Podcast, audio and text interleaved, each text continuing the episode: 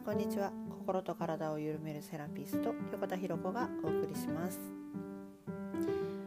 だいぶお久しぶりのまた配信となってしまいました。はいえー、っとですね、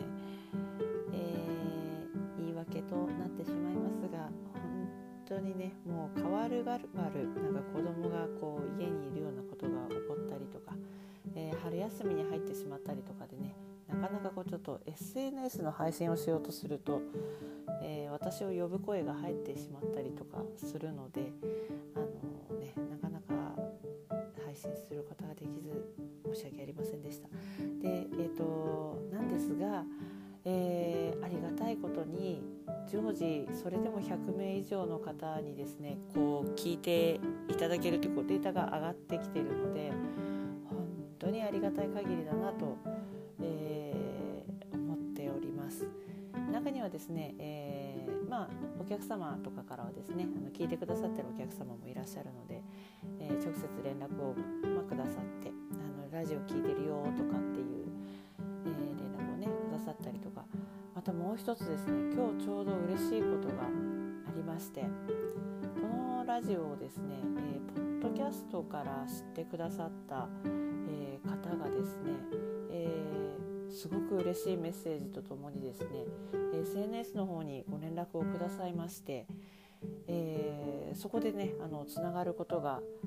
できたんですよね。もう本当にもう嬉しくってそれが。もうなんかこんなに喋ることも上手じゃないしなんか言葉足らずだったり言葉知らずだったりとかもするので本当に拙い、えー、ラジオ配信なんですがまあ、こんな配信を、あの、楽しみにしていると、えー、言ってくださる方とかねあの心に刺さる、えー、配信だというふうに言ってくださっている方とかもう本当にありがたいなと思っています。本当に、あの聞いてくださっている皆さんありがとうございます。はい、えー、というわけでですね、え久々の配信となってしまったんですがはい、今日ですねちょうどですね、えー、今なんか皆さんのテーマ何ですかねこの春春だからなのかな。またあの共通の、えー、キーワードですね上がってきてるので、えー、それまたちょっと配信していこうかなと思っております。テーマがですね呪いというテーマです。なんかちょっとおどろおどろしいテーマなんですが。えー、とですね人を呪うとか、えー、藁人形みたいなねああいったものではなくってですね呪いっていうのはですね親の呪いですね。今日の配信というのはね親からかかってしまった呪いというテーマで話をしていきます、ちのサロンではですねあのリフレクソロジーの他にオンラインでやっているエモーショナルセラピーという、えー、まあ、セラピーがあるんですね。でそちらで、えー、講座の方も自分でそのセラピーができるようになるセルフセラピーができるようになる講座もやっているんですけど、まあ、今ちょっとねテキストの作り直しで今ちょっと停止してるんですけど、あのー、それをね前に受けてくださってる方はあの、その掘り下げみたいな作業の時につまずいてしまうと今もフォローをずっと続けているんですね。まあ、そういった中ででもですね、えー、ちょっとその親という呪縛ですね、えー、ここが割となんかこう引っかかってる方たちがすごく多くってなんかそういう時期なのかなというかまあある意味古いものを手放すっていう、まあ、春の時期なのででまあなんかもしかしたら共通キーワードなのかなと思って、まあ、今日はあの、今ねちょうど時間が作れたので、えー子どもたちから解放されてる時間が作れたのであの配信を、えー、始めました。はい、というわけでですねその、まあ、親の呪縛、まあ、呪いというやつなんですけどまあ何というのかな親の親の呪縛って言っても親も親でまあ子供を恨んでるとかまあそういう例ってすごく少なくってむしろなんかその親御さん自身も呪いにかかっているっていうケースが多いんですね。でこれどんな呪いかっていうとですね簡単に言うと子どもの頃とか自分がね自分が子どもの頃とか幼少期の頃の大体おおよそですね5歳ぐらいまでの親からの影響っていうのはインナーチャイルドっていうくくりに入るんですよね。でその後123歳ぐらいまでをインナーペアレントっていうんですよ。でそのインナーチャイルドの部分っていうのはもう潜在的に結構、まあ、親から言われたことだったり親からされたことだったりっていうのが傷になってね残ってしまうことがあるんですね。でもちろん親も傷つけようと思ってしてることじゃないのになんなら愛情を持って接したはずだったんだけど子どもの解釈として傷ついてしまったというこのすれ違いのケースもあったりしてでそれが大人になってひょんなきっかけで呼び起こされることがあるんですね。で、えっと、もう一つインナーペアレントっていうのが、えー、まあ、5歳、まあ、それ以降ですねから123歳ぐらいまでのでこれ何かっていうと親の思考の癖これがね影響するしている年齢なんですね。まあ例えば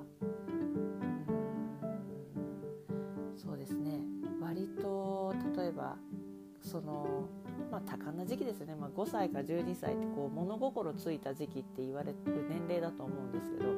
この時期に夫婦喧嘩をやたら見て育ったりとかでその都度ねなんか裏で例えば母親がまあなんかよくも悪口でね要は自分のお父さんの悪口を言っていてで、えー、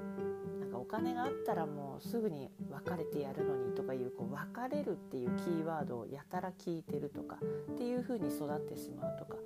だからそういう風になってくるとその子自身が別れるというハードルが下がって、まあ、なんかこう恋愛こじらせるようになってしまったりとか、まあ、あとはお母さんもお母さんでねあのまあ忙しい方がおそらく多いと思うんですけど、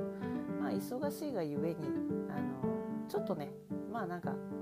もううるさいのちょっとあっち行ってよとか言ったほんのこの一言が子供にとってはもっと構ってほしかったとかあの時話を聞いてほしかったとかなんかそういう傷で残っちゃったりとかするケースもあるんですよね。まだまだ、まあ、12歳ぐらいまでの、ね、年まだ全然子供なのでそれぐらいの頃に残っている傷ってまあ割と引きずるんですよね。でえっとそのまあ今のところ私まあ、統計でっていう話になっちゃうんですけどたくさんの女性とこう接していく中で気づいたことだったり自分の経験でも言えるこう気づきの部分で言うとやっぱりこれぐらいまでの年齢の間に父親との関係性っていうのは割と将来の恋愛だったりとかなんかそういうところにも少なからず影響してるなっていうのも感じてるんですよね。だからなんかやっぱり親の影響ってすごく大きいだなって思うんですよ。でこの時の要は傷だったりとかああしてほしかったのに、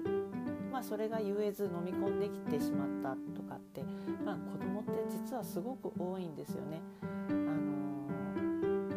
母親とか父親ももちろん愛情を持って接してたとしても子供はねやっぱり本当の意味での無償の愛で親のことをたくさんやっぱ許せる存在子供の時期っていうのはね。である一定の時期になってくるといろいろ知識とかも入ってきてあれ？おかしいな。うちの親の言ってることみたいな、ね、こう自分の世界がだんだんできてくるんですよね。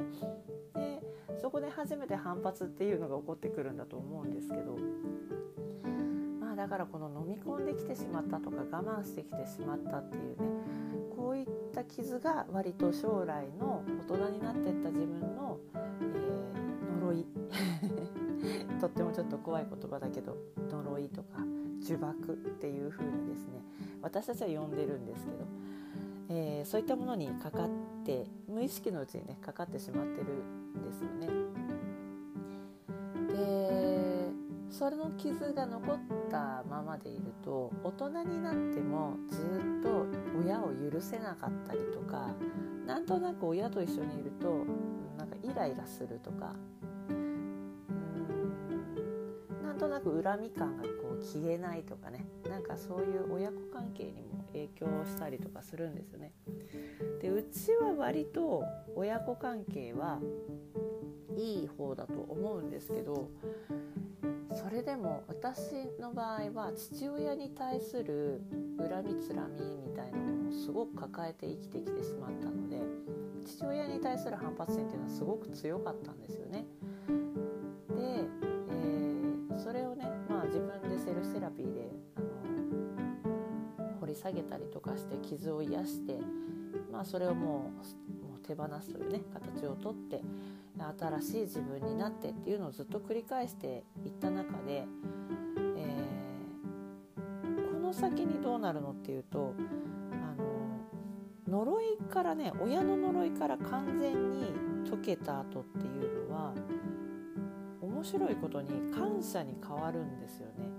あのそのなんかまあ、ある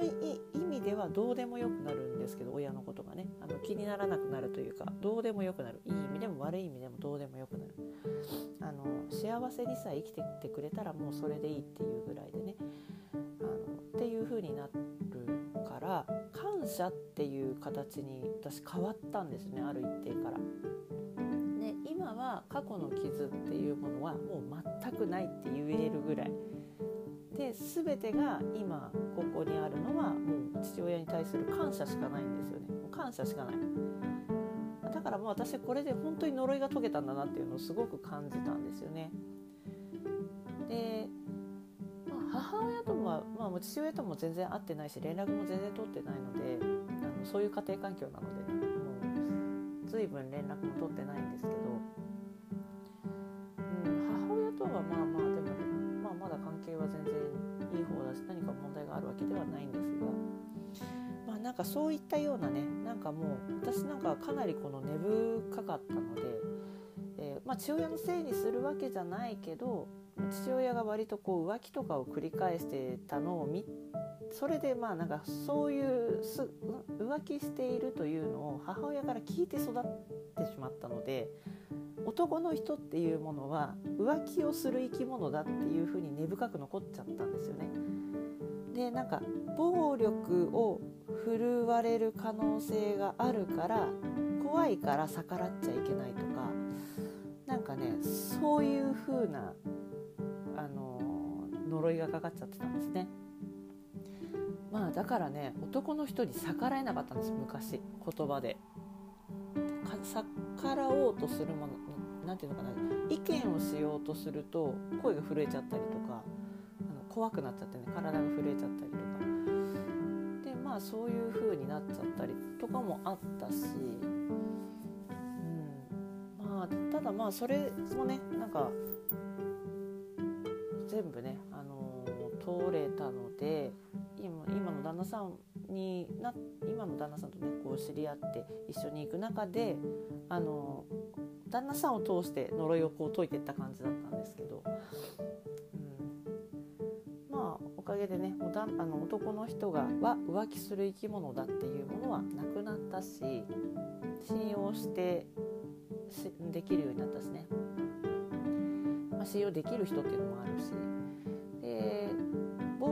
も、まあ、振るわない。っていうね。あのそこの呪いもねあの解けたからあのちゃんと言葉も伝えられるようになってるし。そう。っていう風になっていくのでこれをやっていくと、まあ、夫婦関係もだから良くなってったんですよね。で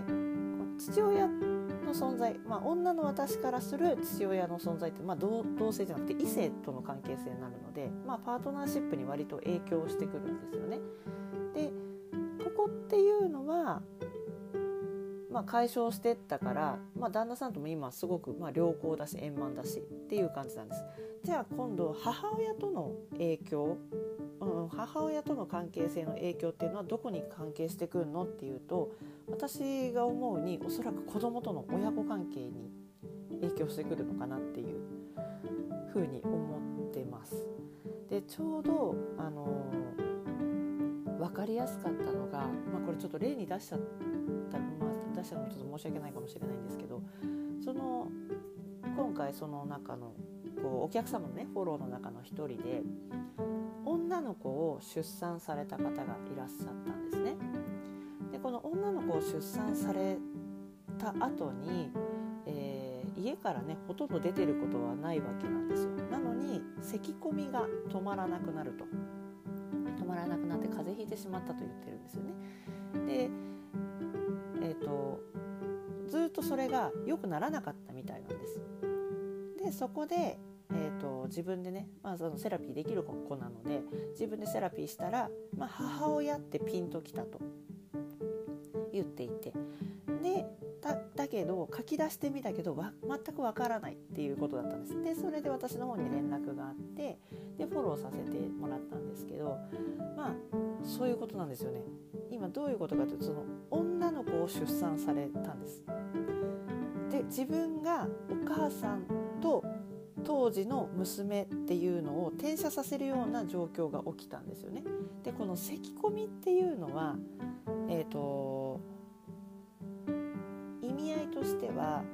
言葉を伝えたいのに伝わっていないとか言葉がね伝えたいのに伝わっていないとか発信不足とか、えー、ストレスを溜め込んでるとか言葉を飲み込んでるとかなんかこういう意味合いもあるんですよ。でそれと母親っていうキーワードがピンときてるのでそこと合わさった時にお母さんに言いたかったのに言えなかったこと伝えたかったのに伝えられなかったこと伝えたかったけど我慢して飲み込んでしまった言葉があるとか、そういったことっていうのが今回上がってきたんですね。でこれが要は、まあ、トリガーになって自分が女の子を産んだっていうことでトリガーになって、えー、自分の過去の傷っていうのが上がってきたことなんです。要は過去の呪いなんですね親の呪いってものが。でそんなになんかすごいひどいことがあったかっていうともちろんそうじゃなくてあの最初の方に述べたようにあの恨みつらみが母さんが子供を恨んでいてそういうふうにしたわけじゃなくって本当に何気ない生活の何気ない一コマ何気ない一言っていうのが、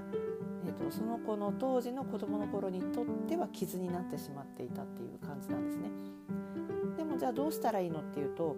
その当時のやっぱり言いたかったことっていうのはぶわっと全部書き出した上でそこの言葉に自分が寄り添ってあげることは必要で何をしたらいいのって、まあ、寄り添ってあげることなんですね。でなどういうふうにやるのっていうとねやっぱね紙に書き出すのが一番よくってあの当時の自分がどうして欲しかった何を言って欲しかったとかいうのをね全部ね一個ずつ紙に書いていくんですよね。紙に書いてった上で「あ嫌だったよね」ってまるで自分となんかこう会話してるようにそこにまたさらに書き出してあげるんですね嫌だったよねあそれはされたくなかったよねもっとこうしてほしかったよね甘えてほしかったよねっていう風に一緒にこの自分がバーって文句を書き出してああいう風にしてくれなかったこうしてくれなかったもっとあいなんかこう甘えたかったのに甘えさせてくれなかったとかってこう書くじゃないですか。でそれに対して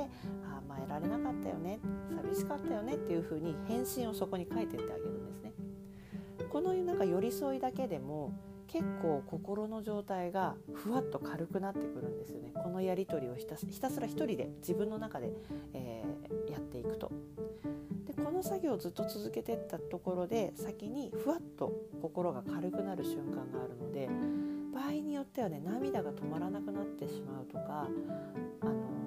ー、っていうぐらいあの浄化みたいなねこう癒しの作用が起こることもあるんですね。そういう時はねもう我慢しないでむしろ泣いた方がよくってあの泣いて解放しちゃった方がいいんです感情をどんどんどんどん出した方がよくって。ですっきりする瞬間とか涙がピタッと止まる時があるのでそうなったらあの割と浄化完了というかね癒しが完了したっていう風に見ていいんじゃないかなと思います。でこの後に、えー、新しいね自分としての母さんという立場としての新たな設定をあのその方にもしてもらってでその新しい設定ね新しい自分という、まあ、設定の中で違和感がないかだけ探ってで、えーと、このセラピーが完了になるんですけど。そうなんかもうその方にも伝えたんですけど本当の意味での親の自立っていうのはもうか「ありがとう」っていう言葉が表面上で出るんじゃなくてなんか溢れてくる状態こんなに自然に親に感謝ってできるもんかなっていうぐらい溢れてくるんですよね。で親にも感謝しなきゃいけないってものじゃなくってなんかよね親孝行しなさいとかよくあるけどあの親孝行って自分が子供を育ててみて分かったんですよね一番上はもう高校2年生になるんでここまで来ると大体分かってくるのがやっぱり可愛い時期とか手をかけさせてもらえる時期っていうのはもう本当にすごい親孝行なんですよね。でも16歳とかねもう今年17歳になろうとしてる息子見てるともうあとはまあサポートはねいつでもいつだって支えるよっていう姿勢ではいるけどもうなあんまり関与しなくなってくる年齢なのでまああの時あんなに可愛いな愛しいなって思わせてくれたあの幸せな時期って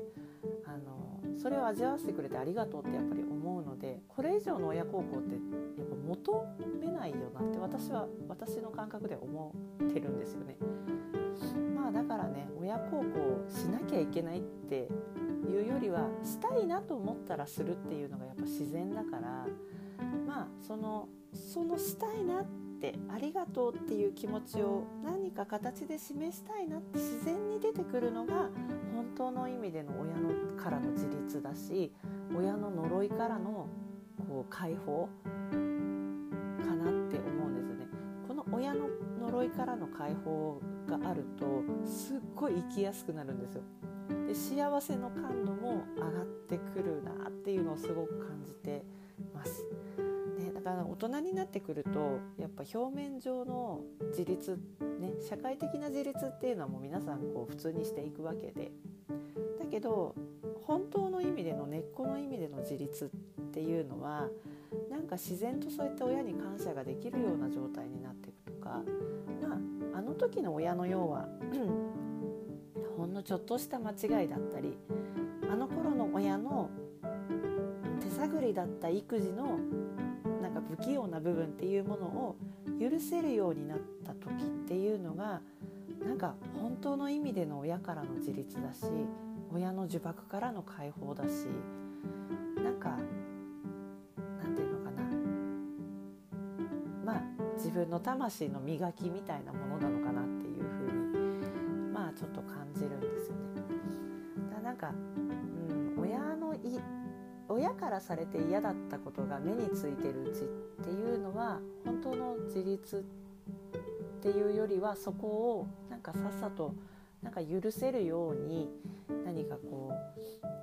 うねさっき言ったみたいに書き出してみてとかいうのをやって解放してさっさと自立してあの親に感謝ができるようになる方がまあなんか心も軽やかだし体も軽やかだしっていう風になるんじゃないかなと思うんです。実際にその咳が出ていたっていうその方に関しても私がこういうことじゃないかなっていう LINE をポンって送ったんですよね。でそれに対して一回読んででそのまま寝落ちしたと朝起きたらすごく体が楽になってたってことだったんですよ。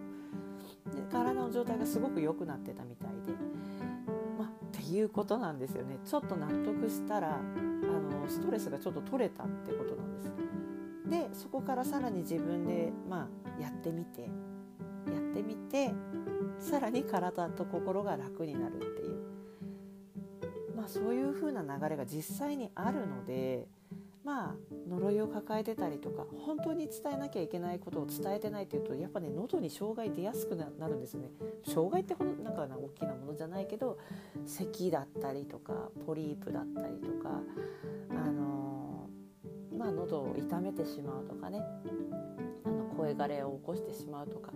まあそういう突発的なことじゃなくてそれがこう割と永続的にこう続いてしまうっていうね。なんかそういう現象をこう引き起こしやすいのかなって。もちろんねあの咳だけじゃなくってあのいろんなところに出ます。あの伝えるってことだったら咳っていうだけの話で、ね、なんかそういう風に出てくるので、まあ、その症状っていうのはねその抱えている、まあ、キーワードっていうものに対して出てきたりとかするので、ね、解放すれば、まあ、それだけ免疫力も上がるってことなのでねあのやっぱり心とか体っていうのは全てつながってるなって思うのでねやっぱりこの親の呪いっていうのもねさっさと解いた方がいいなっていうのをすごく実感しました。はい今日ちょっとね長めになってしまいましたがはいそんなこんなで今日はこんな「親の呪縛」というテーマでね呪いというちょっとおどろおどろしい話ではあったんですがあの話させていただきました。はい、えー、今日もね、えー、ちょっととっても長くなってしまったんですが、えー、最後まで聞いていただきありがとうございます。えそろそろですね、えあの保育園のねあの今ちょっと子供が奈良市保育に行っているところなんですねちょっと子供が今まで通ったところから転園したのでその転園先の奈良市保育のね兼ね合いでまだちょっと家にいる時間がすごく長いのであのサロンのねお仕事をしながらあの子供の相手をしながらという形になってしまうのでまたちょっとね配信が空いてしまうかと思うんですがちょっとなるべく配信したいとは思っているので是非あの首を長くして待っていただけるとすごくああのありがたいです。はいえー、というわけで今日はこの辺りで配信終わりにします。最後まで聞いていただきありがとうございます。